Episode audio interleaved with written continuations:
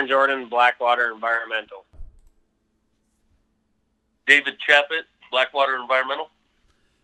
Excellent. Thank you, gentlemen, for joining me here today. Now, I believe you guys are based in Gillette, Wyoming, if my memory serves me correctly. And Gillette, last time I spoke to some people last week, they didn't have any coronavirus deaths as of yet. And so, whether it's good hygiene in Wyoming or it hasn't reached there yet, that's debatable. I'm not going to get into that debate today. But what I am going to get into is that companies are still taking precautions and some people are still going out there. In fact, I talked to uh, Williams Insulation Company, WIC, last week, and they've been busier since this whole Corona COVID 19 thing happened. And so I thought I'd check in with another Wyoming company out there. And we've got Aaron Jordan, president of Blackwater Environmental. How are you doing today? Good. How are you doing? Hey, not too bad. Dave, we'll get to you in a minute or two here. But first, I wanted to talk to Aaron and find out uh, how things are going there at uh, Blackwater in, in terms of Blackwater Environmental, excuse me. Don't want to shortchange the name on you there. Uh, Blackwater Environmental, and you know, how are things going there? Do you guys have uh, you know kind of an office environment? Are people working from home? Are people checking in? Are you sanitizing? You know the the doorknobs. I don't know. Just thought I'd check in to see what people are doing down th- these days. Yeah, um, most of our office staff, the girls have been working from home. Uh, me and Dave have been in the office the last couple weeks. No big deal. Um, pretty easy, pretty easy to have the girls work from home because all their stuff's on their computers. Everything we've got is, you know, pretty mobile these days. So, um, even Dave here, he works remotely most of the time. So, it's been pretty easy. The office cleaning girls has come in like normal and just clean the office. And I mean, you do what you can, I guess. Wash your hands is the biggest thing. I, yeah. What I'm getting out of it. So. Well, that was the one thing I noticed too. A lot of a lot of the occupations just kind of naturally transitioned into what they were. You know, if you worked in a cube or an office type of a, a desk job, it was very easy to transition to your home office the outside salespeople, and Dave, this might be where you come in. I, of course, Aaron, if, if you go on outside sales calls as well, but uh, Dave, you know, some of these outside sales calls, you know, you can show up to a meeting and all of a sudden that day they put up a sign, sorry, no meetings today. And you might have to figure out a, a way to get inventive in order to get some outside sales calls happening these days. But how's the world of sales treating you?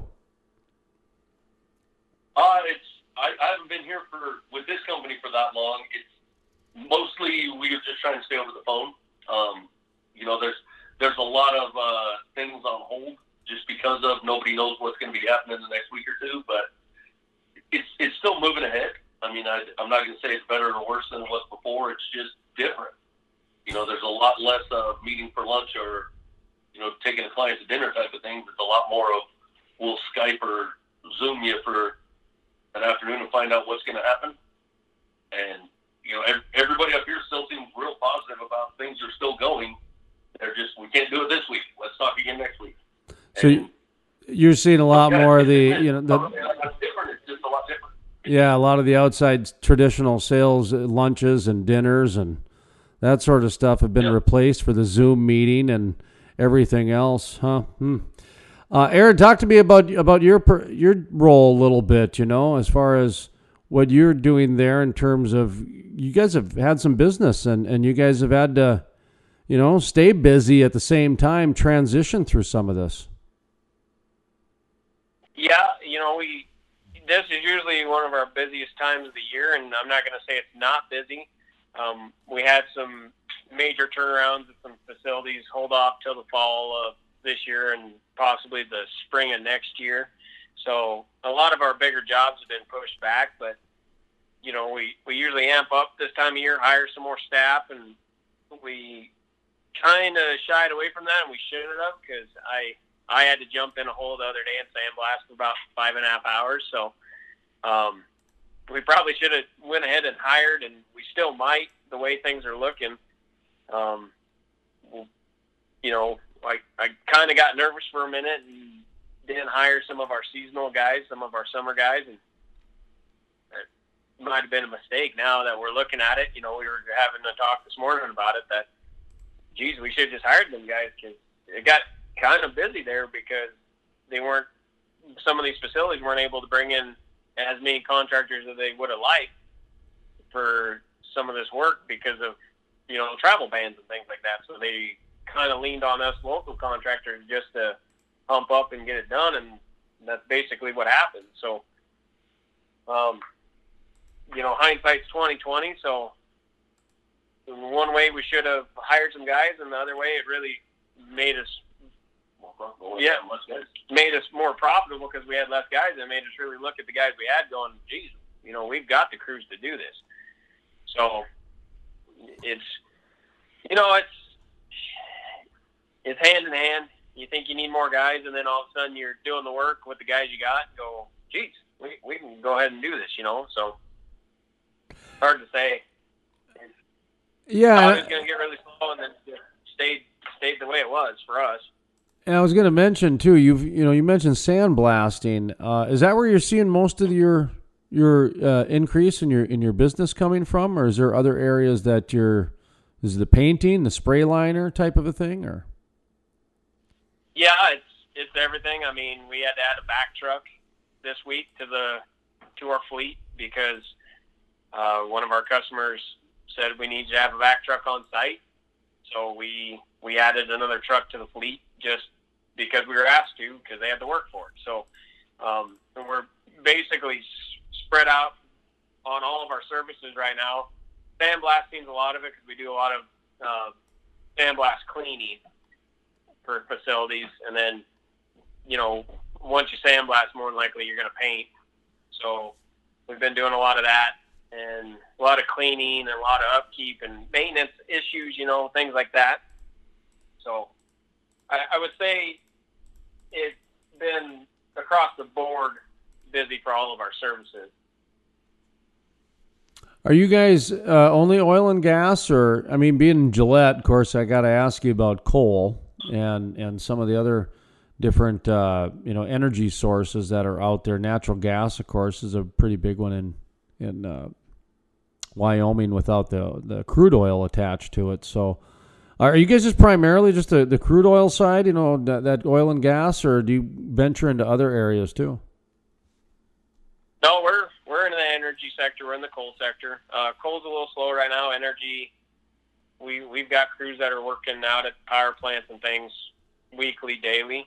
Um, that I would say that's a larger majority of our business, and most it's oil and gas and energy for the most part that we service. Um,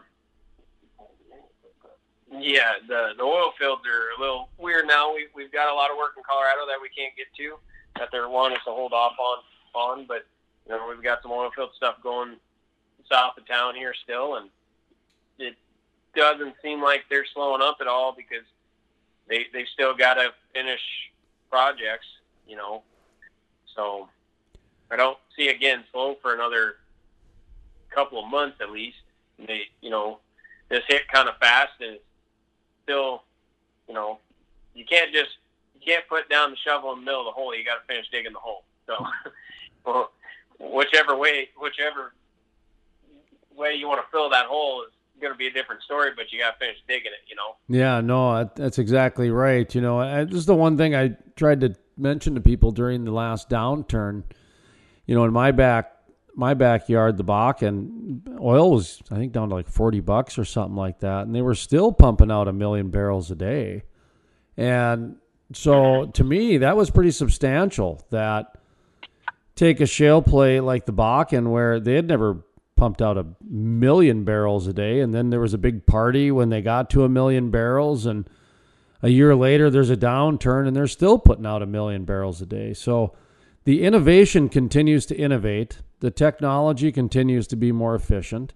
And you know the the thing that this COVID nineteen and the coronavirus sh- has shown that the um, oil and gas industry is essential, and it ain't going anywhere anytime soon. So, what Tell me about the customers you're looking for because you guys are staying busy. You're keeping some. In fact, you were looking at hiring some people out there. We both agree that the industry ain't going to Yep. go away anytime soon. So give yourself a plug. You know, kind of what what wh- who's are you looking for for customers? What kind of services do you guys offer, etc. Yeah, so we do everything from tank cleaning to vessel cleaning, sandblasting, coatings, um, facility facility maintenance. You know, we go in and do boiler work power plants, sandblast and coat that kind of stuff. Um, we're doing pit liners, uh, containments around tanks, a lot of the spray liner. We've got a couple of mobile rigs for the spray liner, uh, high end coatings, all the stuff in the refineries, H2S, uh, stable coatings, things like that. Um, Yeah, so any, any of your equipment or pipeline type stuff, the H2S coating is remarkable. It's, Yep. it's incredible what it can do. internal coating on pipelines. We're doing a lot of that. We're doing uh, foam foam bedding for pipelines, uh, the foam berms. So uh, we're we're basically an all around company when it comes to the coatings and the sandblasting vac truck. So we got hydrovac trucks and dry vac trucks and things like that That's mitigation. dust dust collectors, large thirty thousand CFM dust collectors that we, you know, set up at facilities when they're doing large turnarounds and they're cleaning and welding and things like that. You know, we can mitigate all the dust out of areas. Um, just you know, all around service. Check our website out. You know, a lot of it's on there. If not, it's pretty easy to give us a call and figure out if we can get it done for you.